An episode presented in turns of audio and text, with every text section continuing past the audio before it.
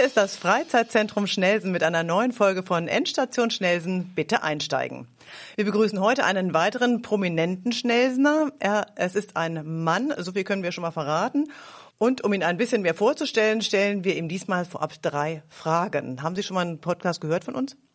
Wie der sonst so läuft? Bisher habe ich den Schnellsener noch nicht gehört. Okay, macht nichts, genau. Wir fangen heute, äh, machen es heute ein bisschen anders, deswegen, dass Sie jetzt nicht gleich vollkommen verwirrt sind. Die meisten Menschen kennen Sie vermutlich, weil Sie Zeitung lesen. Aber Sie schreiben auch inzwischen populärwissenschaftliche Bücher. Ist das so richtig? Haben Sie drei Titel für uns? Tote schweigen nicht, Tote lügen nicht, der Tod gibt keine Ruhe. Jetzt müsste es bei ganz vielen Leuten klingeln, hoffentlich. Und warum ist der Tod für Sie so ein interessantes Thema? Das ist mein Beruf, der Tod und okay. die Erforschung der Todesursache. Okay, jetzt dürften eigentlich alle Bescheid wissen. Martina, weißt du wer? Nein. Ähm, Professor Dr. Klaus Püschel ist heute hier. Das haben jetzt bestimmt alle erkannt. Und ähm, genau, ich sag mal guten Tag. Moin, moin. moin, moin. Außerdem dabei Martina Polle. Hallo. Und ich bin Corinna Chateaubourg. Professor Püschel, wie viel Wert legen Sie auf Ihren Titel? Gar keinen. Das ist ja für mich eine leichte Situation. Ich hab den. genau.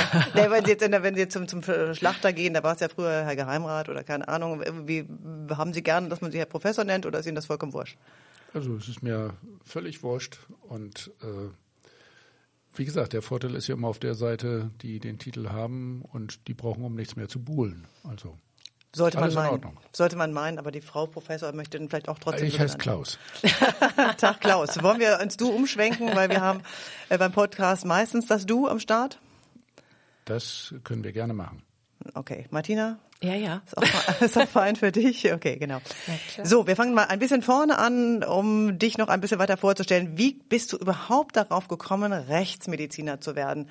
Ist das so bei den Medizinern, dass man äh, mit 18 weiß, ich will Hautarzt werden oder Orthopäde oder sowas und da hast du gesagt, ich will Rechtsmediziner werden oder wie war das? Also es gibt immer eine lange Version und eine kurze Version. Die lange. Und wenn ich die ganz lange erzähle, ist der die Podcast halblange. zu Ende. Also als äh, das Medizinstudium sich den, dem Ende zuneigte, hatte ich klare Berufsvorstellungen. ich wollte Sportmediziner werden und hatte auch schon eine Stelle im Grunde an der Deutschen Sporthochschule. Köln ich oder war, Ja, ja. Und ich war damals äh, auch selbst im Sport sehr aktiv und äh, hatte eine A-Trainer-Lizenz für Tischtennis. Und dann kam allerdings die Vorlesung Rechtsmedizin. Ich habe in Hannover studiert und diese Vorlesung Rechtsmedizin wurde von einem Oberarzt aus Hamburg gehalten, weil es in Hannover noch keine Rechtsmedizin gab. Und dieser Oberarzt aus Hamburg, der war nun also affengut für uns Studenten. Das hat extrem viel Spaß gemacht, diese Vorlesung zu hören. Der Hörsaal war immer brechend voll. Das war Herr Brinkmann, also nicht dieser Professor Brinkmann aus der, aus der Schwarzwaldklinik, den alle gut kennen, die Älteren jedenfalls, mhm. sondern das war BB Bernd Brinkmann aus äh, Hamburg, der hier damals der leitende Oberarzt war. Gut, und äh, der hat mit uns auch eine Exkursion nach Hamburg gemacht und äh, ich fand inzwischen Rechtsmedizin echt spannender als Sportmedizin. Durch das und, Seminar oder die Vorlesung? Durch die Vorlesung und äh, auch durch ein ganz kurzes Praktikum. Äh, und dann saßen wir bei Bobby Reich und ich habe erzählt, das ist ja super hier in Hamburg und ich glaube, das würde mir Spaß machen. Und dann sagte er, oh, wir freuen uns immer und äh, du kannst gerne morgen anfangen. Und dann habe ich gesagt, ist das ernst gemeint? Hm, ich muss ja erst nochmal Staatsexamen machen. Ach so, sagt er, ja, stimmt auch. Und ja, dann kommst du eben nach dem Staatsexamen und wir haben immer eine Stelle frei für dich. Und dann habe ich tatsächlich zusammen mit einem Freund gemeinsam hier in Hamburg sofort nach meinem Staatsexamen in Hannover äh, angefangen in der Rechtsmedizin Damals gab es noch eine sogenannte Medizinalassistentenzeit und die habe ich hier in der Hamburger Rechtsmedizin abgeleistet Und danach habe ich die Facharztausbildung auch gleich in der Rechtsmedizin begonnen. Also bist du nie woanders gewesen, immer am UKE? Oder? Ja, das äh, stimmt nicht ganz. Äh, zum einen sind wir ja häufig im Ausland, vergleichsweise häufig, weil wir Auslandseinsätze haben. Rechtsmedizin ist ein internationales Fach. Und jeder, der die Universitätskarriere so ein bisschen kennt, weiß, äh, dass man in der eigenen Institution in der Regel nicht Chef werden kann. Man spricht dann von sogenannten Hausberufungen, die es nicht geben soll. Und ich hatte dann einen Ruf an die Universität Essen und war zwischen 1989 und 1991 Direktor des Instituts für Rechtsmedizin in Essen. Und danach bin ich dann nach Hamburg zurückberufen worden. Äh, damit war ich insoweit geadelt, dass ich dann auch in Hamburg Chef werden konnte. Ach, das ist ja clever. Mhm, genau. Ähm, das, das war, war die Essener Schleife. und ich habe. Sonst war ich tatsächlich immer in äh, Hamburg und man kann sagen, dass ich eigentlich seit 1976 hier Rechtsmediziner in Hamburg bin und von daher überblicke ich fast 50 Jahre und alle spannenden Fälle Hamburgs aus dieser Zeit sind meine. Und deswegen wirst Wahnsinn. du oft als Koryphäe oder als Kapazität immer zu Rate gezogen, ne? Genau. Wie waren das damals? Ja, das müssen die anderen ja sagen. Hm? Äh, aber bearbeitet habe ich die Fälle. Fast alle, entweder selber oder dann als Oberarzt oder später als Chef abgehakt oder ja. Genau, nach dem Facharzt kam der Doktor, dann kam nach dem Doktor kam der Professor. nee, das geht noch ein bisschen anders, ehrlich gesagt. Also äh, die Doktorarbeit habe ich schon im Studium geschrieben und dann nach dem Staatsexamen die Doktorprüfung äh, gemacht. Das war also nach dem Staatsexamen und der sogenannten Approbation das erste. Dann dauert es fünf Jahre, bis man Facharzt ist. Also ich hatte dann äh, das Ganze 1983 geschafft bis zum Facharzt. Parallel dazu habe ich die Venia Legendi versucht zu erlangen, also die Hochschullehrerreife. Äh, der Titel, den man da bekommt, ist Privatdozent und dafür muss man eine sogenannte Habilitationsschrift vorlegen. Und dann wurde ich Privatdozent hier äh, im Bereich des Instituts dann wurde ich der Oberarzt, im Prinzip der Nachfolger von Brinkmann als leitender Oberarzt. Und äh, dann wurde eine Stelle ausgeschrieben, eine Professur, eine sogenannte C3-Professur, auf die habe ich mich beworben. Das ging als Hausberufung, weil das nicht die Stelle des Chefs war, sondern die des leitenden Oberarztes. Wir kriegen hier tiefe Einblicke, über das äh, wissenschaftliche das kann, Karriere machen oder nicht, genau. Das kann, äh, kann sehr lange dauern, dann kommen wir gar nicht mhm. zu den spannenden Fällen. Mhm, genau. Ähm, gab es denn ähm, einen Fall, ich fange jetzt noch mal, hüpfe mal ein bisschen weiter, gab es denn einen Fall, wo du gedacht hast, ich habe das falsche Fach gewählt? Nö, wenn die Fälle ganz besonders spannend und ganz besonders äh, gruselig sind, äh, dann machen sie einem Rechtsmediziner natürlich besonders viel Spaß und deswegen war ich immer äh, sehr positiv davon angetan, wenn hier wieder was ganz Schlimmes in Hamburg passiert ist. Naja. Äh, was ist denn was ganz Schlimmes für einen Rechtsmediziner? Oh, ehrlich gesagt, das ist wieder eine lange Geschichte. Also es kann mal ein äh, ganz besonders schlimmes Tötungsdelikt sein, es kann ein besonders kleines Kind sein, äh, was betroffen ist, ein besonders alter Mann. Es kann ein Voodoo-Mord in Afrika sein, den ich kläre. Es kann ein Flugzeugabsturz sein mit Deutschen irgendwo im oh. Dschungel, wo ich hin muss. Es kann der Krieg auf dem Balkan sein. Es kann der Tsunami sein. Es kann Honka sein, es kann Pinsner sein, es kann der Säurefassmörder sein, es können die Chinesenmorde sein. Soll ich noch weiter? Reicht. genau. Ja, aber die Vorstellung, genau. Also irgendwie ist es, ist es, kann man da eine Regel ableiten? Je, je gruseliger es ist, umso mehr ähm, juckt es den Rechtsmediziner? Ah, das sind ganz unterschiedliche Dinge. Es gibt Fälle, die sind deswegen besonders spannend, äh, weil wir, sage ich mal, besonders intelligente Ideen haben, um den aufzuklären. Das ja. hat so ein bisschen was mit Detektiv irgendwie für mich. Ja. Das hört sich an für mich wie, nicht, deswegen ist das auch so also, spannend, oder? Es, also, es gibt einige Fälle, die äh, haben wir tatsächlich auch als, als Rechtsmediziner mit äh, sehr tatkräftig mit Aufklären geholfen. Normalerweise ist das natürlich die Aufgabe der Polizei. Rechtsmediziner sind ja keine Ermittler. Aber die brauchen ja die Aussagen der Rechtsmediziner, um die Fälle zu lösen. Genau, und da äh, hat auch Tatort. ein Rechtsmediziner gelegentlich äh, mal ganz geniale Ideen Ah, nehmen wir ja auch nur so einen Fall, den wir zum Beispiel gelöst haben, sogar ohne Polizei. Ja, das ist die Geschichte von Birgit Meyer, das ist auch so eine ganz besondere, die Einmal helfen. Hm? Schwester des Hamburger Polizeipräsidenten hm. Silav, was gerade verfilmt worden ist, ist, mit dem Schatten, nee, die Schattenmann, sondern was waren das irgendwie, hm? die Verfilmung? Ja, der letztlich war der sogenannte Gördemörder, derjenige, der sie entführt hatte, getötet hatte und es hat dann fast drei Jahrzehnte gedauert, bis die in der Nähe von Lüneburg gefunden wurde.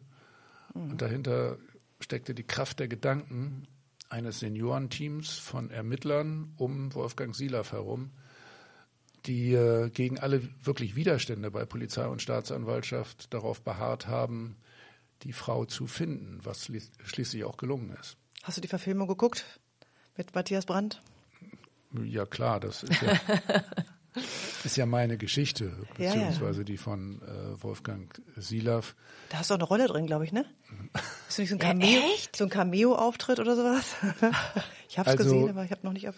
Äh, nein, nein, geachtet. aber es gibt natürlich auch eine Dokumentation, äh, in der auch der Rechtsmediziner Püschel vorkommt, wobei die wesentliche praktische Arbeit äh, da von unserem Team, äh, was wir dafür haben, also Archäologe, Anthropologe und äh, ja, Rechtsmediziner zusammen äh, sind diejenigen, die dann da buddeln tatsächlich. Und zwar Zentimeter für Zentimeter mit ganz feinen Geräten feine Pinsel, kleine Schaufeln äh, und das ist dann tatsächlich Maßarbeit gewesen und überhaupt erstmal Kraft der Gedanken die Stelle Auf zu die ermitteln, zu wo sie mhm. voraussichtlich mhm. liegt. Mhm. Und wir sind damals äh, von der Polizei ehrlich gesagt ein bisschen belächelt worden, so in dem Sinne, ihr lest zu viele Krimis. Nein. Ach, doch, doch, doch, selbstverständlich, so war das. Ja, und ja. Die äh, Rechtsmediziner, ja. Okay. Gut. Also Rechtsmediziner sind eigentlich keine Ermittler, eigentlich keine Detektive, aber wir können manchmal tatkräftig helfen. In einem Pressetext steht, er sieht sich als Arzt für die Schattenseiten des Lebens. Die Opfer sind seine Patienten. Kannst du das ein bisschen ausführen? Das ist ja wahrscheinlich auch mit deiner Abstimmung so formuliert worden. Ja, wenn ich über meine berufliche Tätigkeit äh, spreche, dann sage ich immer, ich bin der Arzt für die Krankheit Gewalt. Ja. Mhm. Gewalt ist eine chronische Krankheit, die ist sehr weit verbreitet, eine der häufigsten Krankheiten auf dieser Erde, wie man zurzeit in der Ukraine äh, sieht. Äh, es gibt es aber in sehr vielen unterschiedlichen Facetten. Haben wir ja schon angedeutet, es gibt es als sexuelle Gewalt, es gibt es als Raubmord, es gibt es als Kindesmisshandlung, es gibt es als Vernachlässigung von alten Menschen, also ganz unterschiedliche Formen von Gewalt. Und äh, ich will da die richtigen Diagnosen stellen und äh, ich will auch äh, Hilfe finden, damit die Gewalt überwunden wird. Ja, das ist so meine, mein Sendungsbewusstsein, was ich habe. Und äh, in seiner weitestgehenden Ausformung ist eben der Tod die Auswirkung häufig auch von Gewalt. Und weil ich die Krankheit heilen will, die verhindern will, muss ich den Tod genau untersuchen, damit ich ihn verstehe ich muss also mit den Toten sprechen, um mhm. ihre Geschichte zu erfahren und um dann Vorschläge auch zu machen, wie das nicht wieder passiert. Ich habe auch gelesen, dass sich die Zahl der Kindstoten, der plötzliche Kindstod und auch die, ich glaube, Dekubitus, dass sich das auch deutlich verringert hat, weil du im Grunde, oder? Auch das untersucht hast und, und äh, Möglichkeiten aufgezeigt hast, wie man das so ein also, bisschen Ehrlich gesagt, das gehört zu den verschiedenen, äh, wirklich sehr positiven Aspekten, Erfolgsgeschichten regelrecht. Wenn man bedenkt, also der sogenannte plötzliche Kindstod war die häufigste Todesursache im ersten Lebensjahr bis etwa 1990. Da ist fast jede Woche in Hamburg ein Säugling gestorben infolge des plötzlichen Kindstods. Die Kinder hören einfach auf zu atmen, aus scheinbarer Gesundheit heraus. Und äh, um die 1990er Jahre haben dann Rechtsmediziner, und zwar vorangehend, dann zusammen mit Kinderärzten, aus ihrer Erfahrung mit plötzlichen Kindstodesfällen ähm, insgesamt vier Ratschläge gegeben. Der wichtigste ist, die Kinder sollen nicht auf dem Bauch schlafen.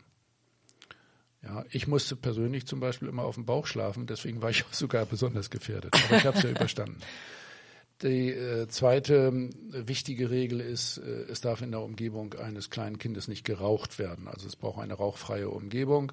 Regel Nummer drei, nicht so warm betten in einem in einer kuscheligen ja, Wiege oder so, sondern die Kinder sollen auf harten Matratzen in leichten Schlafsäcken kühl schlafen. Also die jungen Mütter, wenn ich euch hier so angucke, wissen oh, das inzwischen das alles. Das ist ja nett. Die vierte Regel ist, die Kinder sollen möglichst lange gestillt werden. Wenn alle diese Regeln eingehalten werden, ist die Risikokonstellation für einen plötzlichen Kindstod vergleichsweise gering. Im Jahre 2020 ist es zum ersten Mal in der Geschichte überhaupt passiert, dass es keinen plötzlichen Kindstod in Hamburg gab wow, im ersten Corona-Jahr. Mhm. Also eine wahnsinnige Erfolgsgeschichte. Äh, es gibt keine andere Methode, die so vielen Kindern das Leben gerettet hat in den letzten Jahrzehnten wie diese Ratschläge aus der Rechtsmedizin. Das sind also Hunderte von Kindern, die überlebt haben und die jetzt ganz normal eben zur Schule gehen oder im Beruf sind, die sonst gestorben wären, mhm. wenn sie weiter hätten auf dem Bauch schlafen müssen oder sollen. Toll. Ich finde das und toll. wenn man jetzt, das ist ja das eine Ende, plötzlicher Tod zu Beginn des Lebens und das andere äh, ist das elende Verrecken mit Durchliegestellen am Ende des Lebens, was vor allen Dingen alten, immobilen, kranken Menschen passiert. Da hat die Rechtsmedizin im Rahmen der sogenannten Krematoriumsleichenschau Ende der 90er Jahre den Finger in die Wunde gelegt, so sage ich das immer. Mhm. Das Problem stinkt ja zum Himmel, weil diese Durchliegestellen stinken und große mhm. Wunden sind. Mhm. Und äh, wir haben dann angefangen, die Institutionen darauf aufmerksam zu machen. Wir haben auch bei den Pflegenden sehr viel positive Resonanz gefunden. Und die Vorsorgemaßnahmen, also die Dekubitus-Prophylaxe, ist seitdem sehr stark verbessert worden. Die Statistik besagte, dass wir Ende des letzten Jahrtausends unter den über 60-Jährigen in drei bis vier Prozent der Fälle am Ende des Lebens eine schlimme Durchliegestelle hatten, vor allen Dingen in der Kreuzbeinregion. Mhm. Und äh, diese Häufigkeit ist auf ein Zehntel etwa gedrückt worden im Laufe der letzten zwei bis drei Jahrzehnte.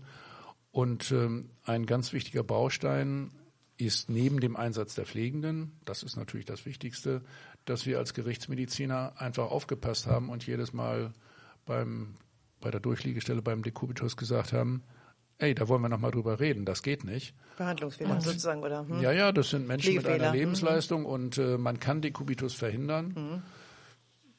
Es, zu meiner Zeit wurde gesagt, man kann jeden Dekubitus verhindern. Das ist sicherlich nicht ganz richtig, wenn mhm. äh, Menschen sehr, sehr krank sind, äh, sehr schlecht ernährt werden, ja, krebskrank sind, immobil sind, mhm. die Gelenke kontrakt sind, äh, dann ist das extrem schwierig.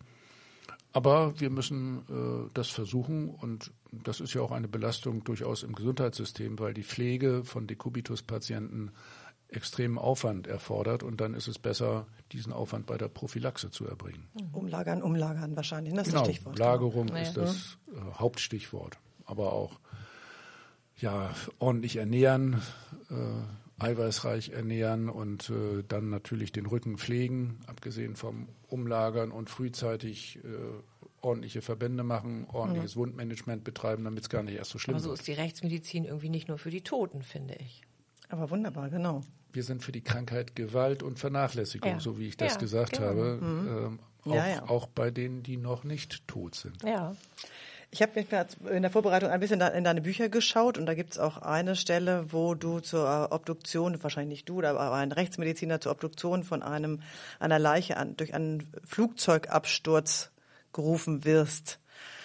Ich habe mir jetzt nur vorgestellt, wie bereitet man sich denn darauf vor, beziehungsweise lernt ihr das an der Uni oder wie geht das?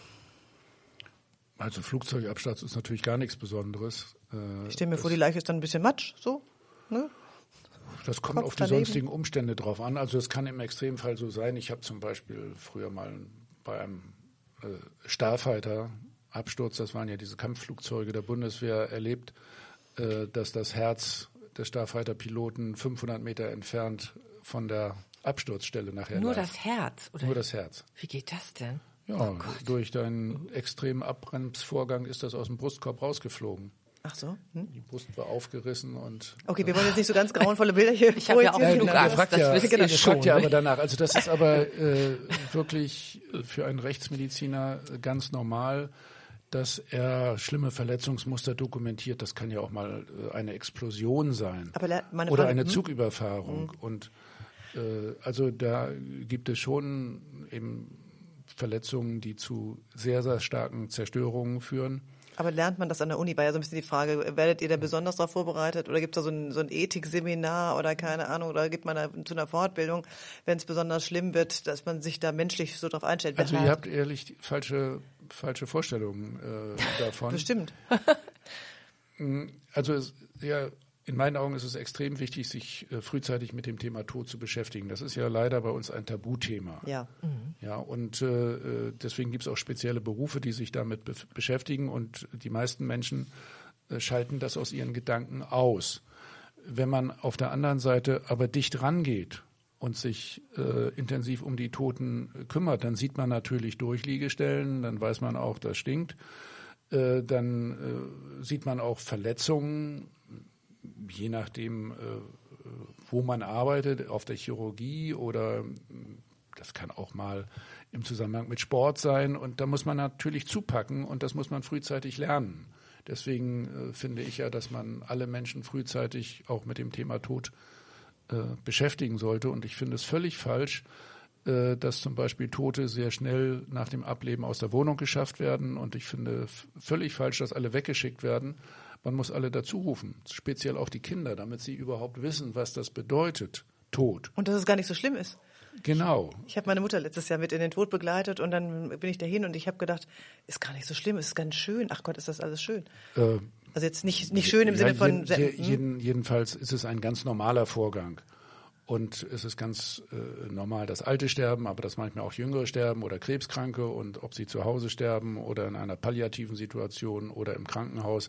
Wir sollten jedenfalls nahe rangehen und uns damit beschäftigen. Äh, es gibt ja auch viele Fragen im Zusammenhang mit dem Tod. Ja, also nicht nur, wie man beerdigt äh, werden möchte oder wer etwas erbt, sondern zum Beispiel, ob man obduziert werden möchte, ob man Organspender ist, Gewebespender ist. Also viele Fragen und die sollte man schon zu Lebzeiten stellen. Ja, aber dann gibt es ja irgendwann dieses Alter, 60, 70, dann hört man auf, darüber zu sprechen, weil man demjenigen nicht zu nahe treten will. Ich will meinem Vater nicht sagen, naja, hast noch fünf Jahre, irgendwie, was soll ich denn dann mit dir machen? Ja, das macht nicht? man denn ja immer nicht. So aus ja, einer merkwürdigen Form von Höflichkeit oder ich weiß mhm. es nicht. Also äh, ich finde, es ist extrem äh, wichtig, darüber zu, zu sprechen, weil es ja auch ständig um uns herum geschieht. Ja, ja. Und wir müssen das ja irgendwie einordnen können. Und der Tod gehört einfach zum Leben dazu. Und ähm, es, es gibt extrem viele Fragen, die damit zusammenhängen. Und der Tod ist das einzig sichere im Leben. Hm. Ja, also alle anderen Dinge sind unsicher. Vom Tod wissen wir ja selber auch äh, zum Glück nicht genau, wann er uns ereilt. Ich habe jetzt gerade wieder erlebt, dass eine sehr gute bekannte Radrennfahrerin in Süddeutschland ja, ist durch die Nachrichten mhm. äh, gegangen, plötzlich verstorben mhm. ist im, im, Zusammenhang mit einem Unfall beim, beim Radrennen. Mhm die hat bestimmt vorher wenig darüber nachgedacht. Ich hoffe, sie hat alle entscheidenden Dinge geregelt. Das sollte man ja mit 46 schon haben. Ui. Ja. Und äh, es kann uns ständig äh, passieren. Ja, auch in Hamburg-Schnelsen. Ne? ja, ja, genau. ja, na, na, ja, klar. Ja, ja. Und äh, deswegen ist es wichtig, sich damit zu beschäftigen. Also wir haben deswegen äh, bei uns am Institut für Rechtsmedizin auch immer Schülerpraktika durchgeführt. Also es sind viele aus äh, den Schulen hier in dieser Region. Aber das, da, haben wir die Ethik, da haben wir wieder die Ethikfrage sozusagen. Ähm, muss man, ist man als Rechtsmediziner anders belastet als ein anderer Mediziner oder könnte man rein, auch ein Hals, Nasen, Ohrenarzt, das würde ich mir vorstellen, ist so eine vielleicht auch nicht saubere Sache, aber ähm, wo, also ihr habt jetzt keine spezielle Vorbereitung als Rechtsmediziner. Nee, Mediziner wir, ist Mediziner, es ist, kann immer gruselig wir, werden. Wir, wir kommen natürlich in den Beruf rein, es dauert fünf Jahre bis man Spezialist wird. Und äh, natürlich wird man nicht am ersten Tag zum Flugzeugabsturz geschickt, sondern am ersten Tag äh, sieht man die Präparate? normalen Toten aus ah. Hamburg. Und die ja. Schüler auch? Die Schüler können das auch, ja. Ich habe früher immer die Grenze relativ niedrig angesetzt und habe gesagt, ab 13, 14 geht das. Äh, jetzt gilt bei uns die Regel ab 16. Und die Schüler müssen es selber wollen. Und die sollen es natürlich mit ihren Eltern besprochen haben. Es kommen einige, die lieber im Labor arbeiten wollen, aber die meisten, die zu uns kommen, wollen gerne Tote mit untersuchen helfen und versorgen helfen. Und äh, also für 98 Prozent ist das kein Problem. Ja, und äh, ich äh, habe ein paar Mal mit Eltern telefoniert, die äh, gesagt hatten, aber unser Junge darf da nur im Labor. Und dann habe ich gesagt, aber der, der möchte gerne mal sehen, erstmal wie ein Toter aussieht. Und äh, wir zeigen den auch erst in einer Situation, das ist so ähnlich wie in einem Bett, aber dann geht es natürlich weiter bei uns mit der Leichenwanne und dann auch auf dem Sektionstisch. Und äh, in der Regel haben die äh, Kinder hinterher tatsächlich gesagt, das hat uns viel gebracht und wir haben jetzt eine positive Einstellung zum Leben gewonnen, weil ich ja auch immer sage, äh, wir müssen froh sein, wir drei jetzt hier, dass wir ge gesund hier sitzen und äh, Mineralwasser trinken können. genau, darauf trinken wir einen Schluck Wasser, genau. Dass es uns äh, nicht so geht wie der jungen Frau, von der ich gerade ja, gesprochen ja, habe. Oder wir müssen ja nicht darüber sprechen, was in der Ukraine äh, ja mhm. ständig passiert äh, und oder auf der ganzen Welt. Mhm. Ja, wir leben hier in Deutschland in einer, einer Zone des Friedens, wo relativ wenig passiert, insbesondere auch wenig Verbrechen, aber wo wir trotzdem uns natürlich mit dem Tod auseinandersetzen sollten. Mhm. Möchtest du in Schnelsen begraben werden? Wir also haben meine, doch gar keinen Friedhof hier. Meine, meine Grabstätte äh, gibt es bereits, da steht auch schon mein Name drauf. Oh, Und da liegt die ganze Familie schon?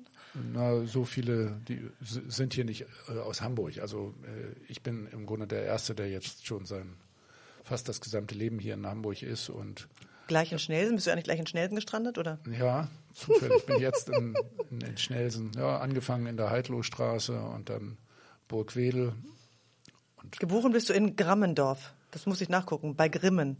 Bei ja, Triebsees. Ja, das ist MacPom, also gar nicht weit weg. Genau. Gar nicht weit weg von Greifswald. Das ist die nächste größere Stadt. Also ich bin äh, Ossi, ich bin auch politischer Flüchtling, Klasse A. Also ich bin allerdings im Kinderwagen über die Grenze geschoben worden, weil mein Vater dem System nicht genehm mhm. war. Mhm. Und äh, die ganze Familie kommt aus dem Osten. Aber den Ort äh, Grammendorf, das ist aber nicht eine Grabstätte. Nein, okay. die ist in Hamburg. Okay. Und ähm, wenn du das sich vorstellst und sagst, ich komme aus Grammendorf, kennen viele Leute diesen Ort? Nein, das ist ein, eine kleine Kreisstadt und äh, ich bin da geboren in einem noch viel kleineren Dorf, das heißt Keffenbrink. Das besteht nur aus einigen Häusern und da. Das ist noch kleiner als Grammendorf, bei Grimmen, bei Triebsee ist okay. Ja, genau. Entschuldigung, und fand das so niedlich. Grammendorf, Grimmen. Das Triebsee kennt man doch, das ist ja diese Großbaustelle gewesen oder ist die immer noch? Die Autobahn. Ne? Die Autobahn, ja, genau. ja daher kenne ich den Namen. Nee, an der Uni, genau, deswegen ähm, hat es gesagt, Greifswald, irgendwie an der Uni habe ich immer gesagt, ich komme aus Hannover, weil das Kraft bei Hannover, wo ich herkomme, kennt auch immer keiner. Wie heißt das denn? Bärenbostel. Mhm, wunderbar, kenne ich gut. Weil ich in Hannover studiert habe. Viele, ach genau, ja, ja. ähm, genau, irgendwie, ja gut, das vertiefen wir jetzt nicht genau. Ähm, Schnellsen, du kommst viel, durch den Beruf bist du viel rumgekommen, du warst jetzt gerade in Ruanda letzte Woche, richtig? Genau. Was hast du da gemacht? Urlaub? Oder? In äh, Ruanda haben wir äh, schon seit fast 20 Jahren ein äh, Projekt. Da geht es um den Wiederaufbau des Landes nach der Zeit des Genozids. Das war ja im Jahre 1994, muss man sich vorstellen, da sind tatsächlich in 100 Tagen eine Million Tutsi von ja. den Hutu totgeschlagen worden. Also jeden Tag 10.000, kann man sich kaum vorstellen, solche Zahl. Wenn man das in Bezug auf den Zeitraum und die Zahl der Toten nimmt, ist das der schlimmste Genozid aller Zeiten. Mhm. Mhm. Und wir haben hier in Deutschland gesessen und gar nichts davon mitgekriegt. Ja, also das war in den Nachrichten von untergeordneter Bedeutung. Nicht annähernd zu vergleichen mit Nachrichten über andere Kriegsschauplätze zum Beispiel. Und äh, in äh, Ruanda gibt es jetzt ein sehr gut funktionierendes äh, Staatssystem. Und äh, dort sind wir zuständig für die Ausbildung der Ärzte im Bereich Rechtsmedizin und die Schulung der Kriminalbeamten im Bereich äh, Kriminalistik und äh, haben dort schon ein gut funktionierendes rechtsmedizinisches Institut mit aufbauen geholfen. Jetzt im Augenblick geht es um eine Augenhornhautbank. Das mhm. hängt auch mit der Tätigkeit der Rechtsmediziner zusammen, weil man die Hornhaut ja von Toten transplantiert auf Lebende.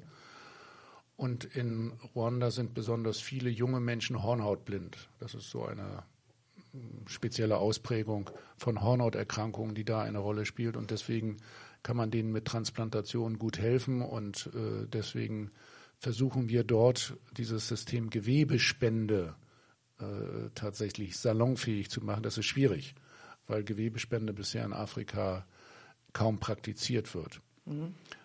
Und ein weiteres Standbein ist tatsächlich ähm, ja die museale Gestaltung äh, der, des Gedenkens an den Genozid. Ja, wie gesagt, eine Million Tote und wir haben dort eine besondere Gedenkstätte in Murambi, das ist am Rande des Regenwaldes, nahe der Grenze zu Burundi und äh, dort gibt es einen Platz, an dem 50.000 Tutsi getötet wurden, vor allen Dingen auch Frauen und Kinder.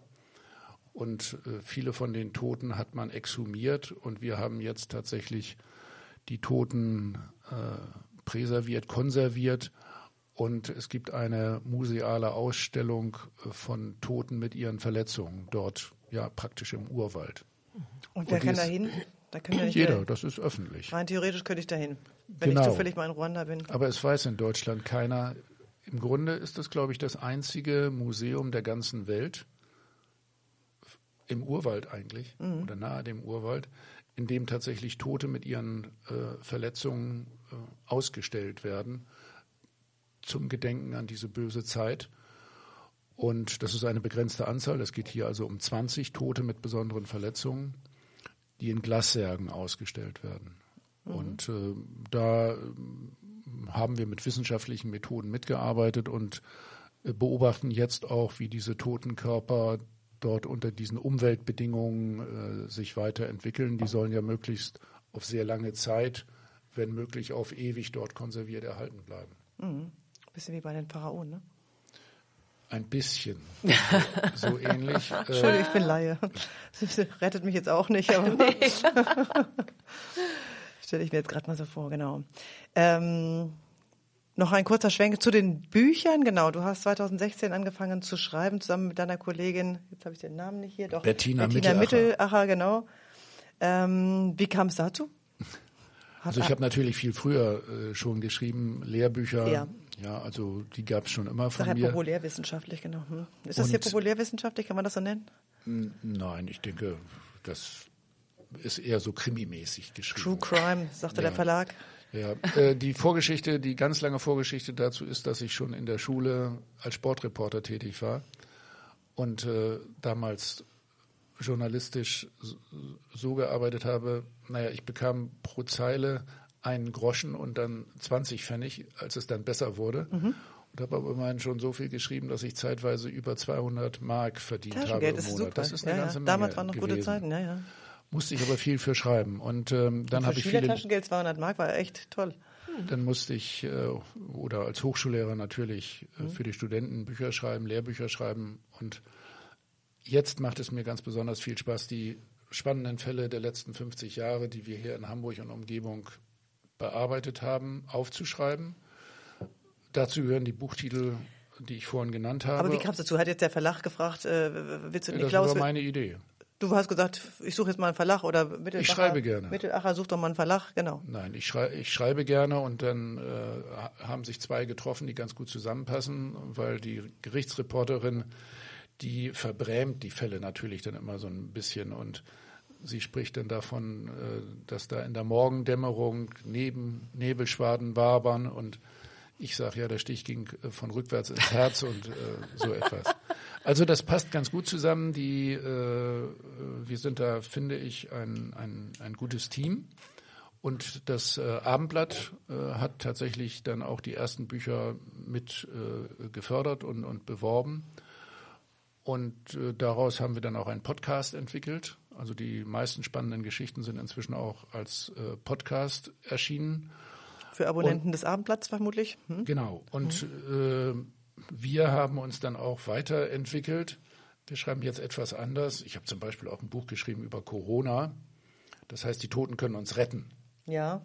Habt ihr nicht hier? Äh, ich will gerade meine Liste, die ich gestern noch ausgedruckt habe, ob das dabei war. Okay. Hm. Äh, ganz besonders spannend. Naja, man muss ja sagen, äh, Hamburg ist der Nabel der Welt, wie ihr wisst. Pfennig-Schnelsen. Hannover. Was?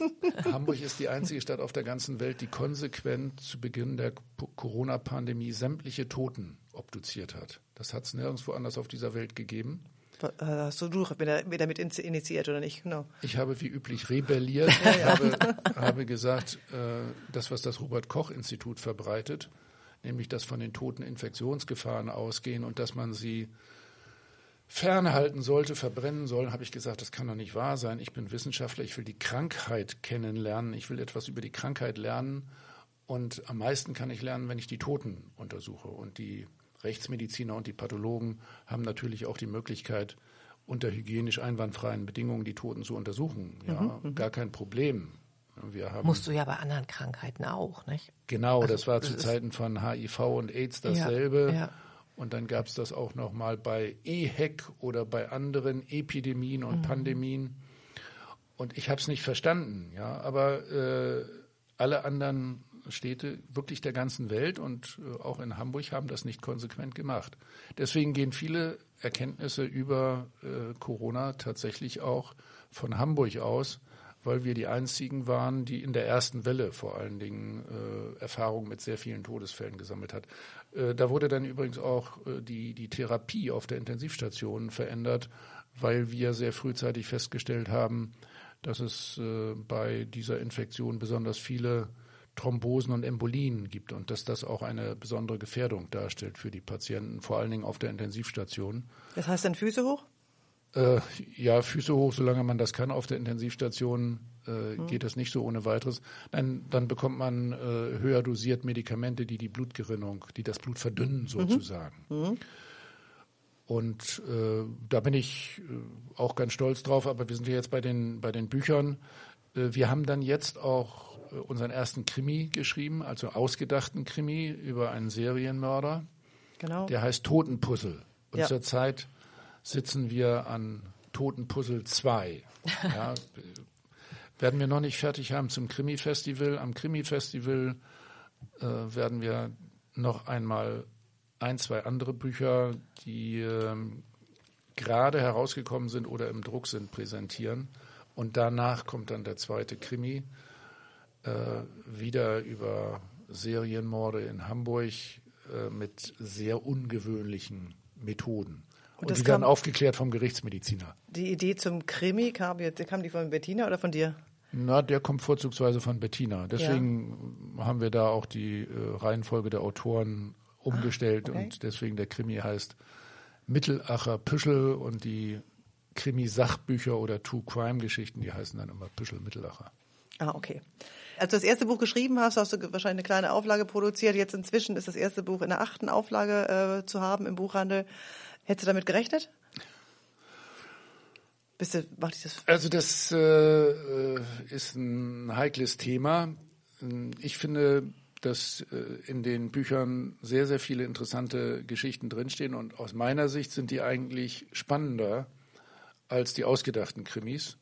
Aber unsere Auflagen sind überhaupt gar nicht zu vergleichen mit Erfolgsautoren. Ja, also wir haben vergleichsweise kleine Auflagen und das wird in erster Linie regional gelesen, hier in Hamburg und Umgebung. Genau, also, weißt du, wer dein Leser ist, hätte ich jetzt mhm. mich gefragt. Genau. Hast, kennst, wenn du, du gehst ja auch auf Lesereise und äh, beziehungsweise liest auch aus deinen Büchern vor, kommen dann Leute an und sagen, ich lese das so gerne, weil sind das ältere Damen mit Hut und Hund oder sind das äh, äh, junge Frauen mit, mit, mit, mit, mit, keine Ahnung, mit Ambitionen zur Rechtsmedizin? Hm?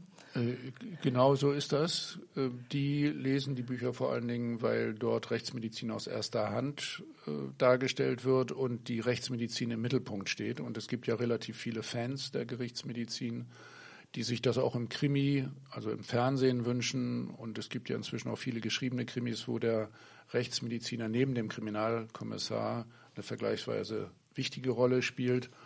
Und das ist dann bei mir natürlich im Extrem, weil ich die Fälle schon schildere aus Sicht des Rechtsmediziners und dann vor allen Dingen eingehe, ja, wie man tatsächlich in einem Leichnam lesen kann. Darum geht es ja immer wieder. Ich, ich will verstehen und ich will den, den Toten so zum Sprechen bringen und die Spuren in der Umgebung des Toten, dass ich das Geschehnis rekonstruieren kann. Und äh, das ist etwas, was tatsächlich inzwischen viele Menschen interessiert, vor allen Dingen Frauen. Guck, ja. guck, Anna Websch, genau. Äh, Tod beim Golf habe ich letztens mal ein bisschen quer gelesen und fand das irgendwie ganz lustig. irgendwie gibt es da den Mythos, ähm, dass irgendwie beim Golf viel, besonders viele Leute sterben würden oder wie seid ihr jetzt wieder auf das Thema gekommen? Also gibt es eine Reihe von Gründen. Hm, vor allen Dingen, weil ich selber tatsächlich ziemlich viele äh, Tote obduziert habe. Golfspiele? Ja, auch Golfspieler oder Tote, die ah. äh, in der, im Umfeld des Golfs aufgefunden Golf? wurden. Ich, ne, okay. nein, Entschuldigung, nein, gar hm. nicht. Okay. Ich spiele nicht Golf, von daher verstehe ich davon nichts. Und äh, deswegen suche ich jetzt auch gerade Kontakt mit Golfspielern, denen ich dann aus meinem Buch lese und äh, dann frage ich sie, äh, was ich da verbessern kann. Äh, ja. Ähm, aber äh, Golf hat ganz besonders viele ungewöhnliche Geschehnisse, weil das an ungewöhnlichen Plätzen dieser Erde von ungewöhnlichen Menschen gespielt wird. Und hm, ich finde wirklich, äh, ja, zum Beispiel die Geschichte, dass vier Männer mit ihren vier Frauen zum Golfspielen gehen und äh, dann kommen vier Witwer zurück, sehr ungewöhnlich. Und die haben ihren Frauen nicht die Kehle durchgeschnitten, sondern der Blitz hat zugeschlagen. Ja, und das gibt es eben vor allen Dingen bei Sport im Freien und gerade auch beim Golf, muss man wissen.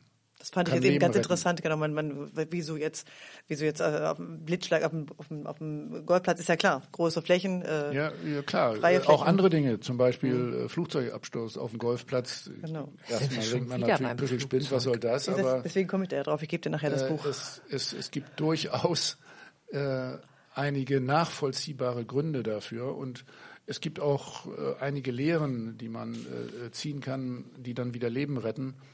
Also zum Beispiel ist es ja so, dass relativ viele Menschen auf dem Golfplatz sterben infolge ihrer Herzerkrankung, weil relativ viele Golfspieler alt oder älter sind. Und das führt schon dazu, dass wir ausdrücklich vorgeschlagen haben, äh, dass die Rettungskette äh, optimiert werden sollte, auch Richtung Golfplatz und dass man auf dem Golfplatz zum Beispiel einen Defibrillator haben sollte, um. Haben wir inzwischen alle einen? Oder auch ich kenne einige, ein. okay. die einen haben und ich habe da auch eine Geschichte geschildert, wie dank des Defibrillators einem Menschen das Leben gerettet werden konnte auf dem Golfplatz, hm. weil der dann hm? sinnvoll eingesetzt wurde von einem Kardiologen, der auch selber als Golfspieler gerade vor Ort war. Nee, ich dachte nur, man bräuchte vielleicht sogar ein paar mehr, weil das ist doch sehr weitläufig. also, ja, bei diesen großen Flächen. Die sind doch alle topfit vom vielen Laufen, sagen sie immer. Die kommen dann das schnell Ergebnis hin. des Buches ist in der Tat, dass Golfspieler länger leben als Nicht-Golfspieler. Und deswegen ist es ein sehr positives Buch vom Ergebnis her, auch wenn der Titel heißt Tod beim Golf. Das Fazit ist zum Schluss, Golfspieler leben länger das lässt es nicht und vermuten. leben gesünder. Ach, ist das nächste Buch dann Tod in der Küche? Hm? Weil da so viele Geräte ich rumliegen? Ich muss heute Abend noch Korrektur lesen. Dieses Buch heißt Tod durch Schuss. Ah, überraschend.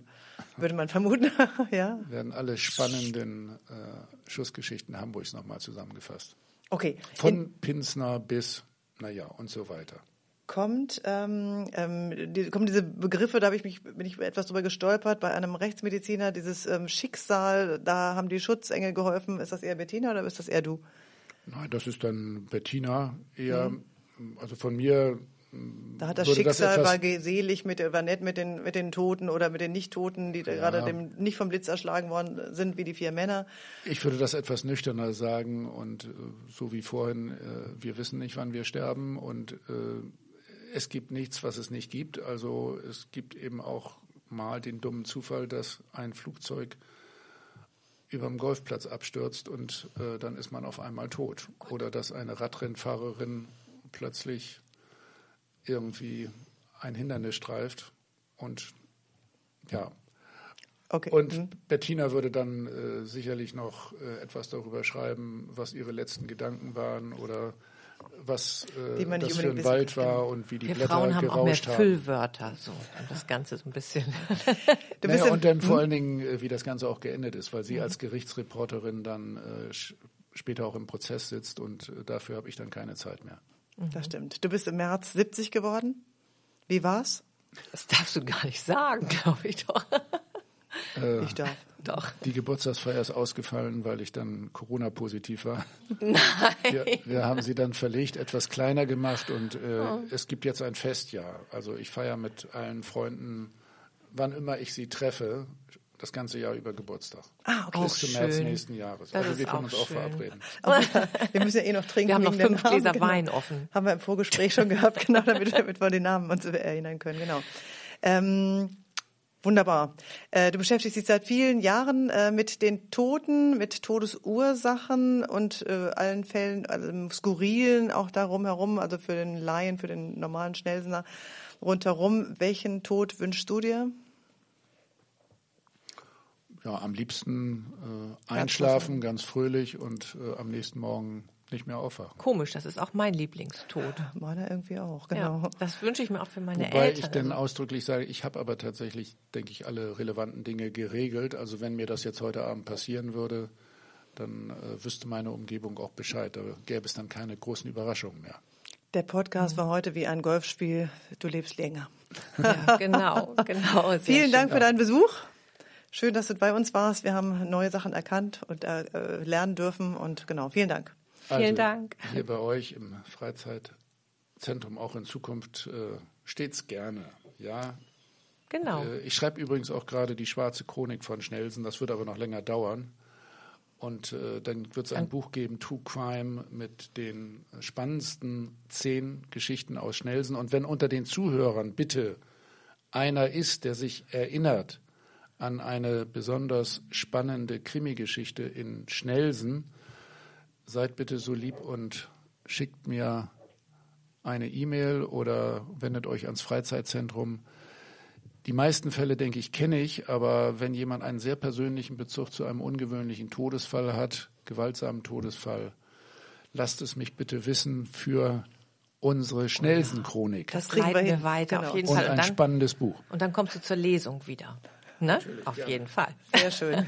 Der, der Winter ist gerettet. Ja, prima. Vielen Dank. Schönen mich. Nachmittag. Bis zum nächsten Mal. Tschüss. Danke. Tschüss.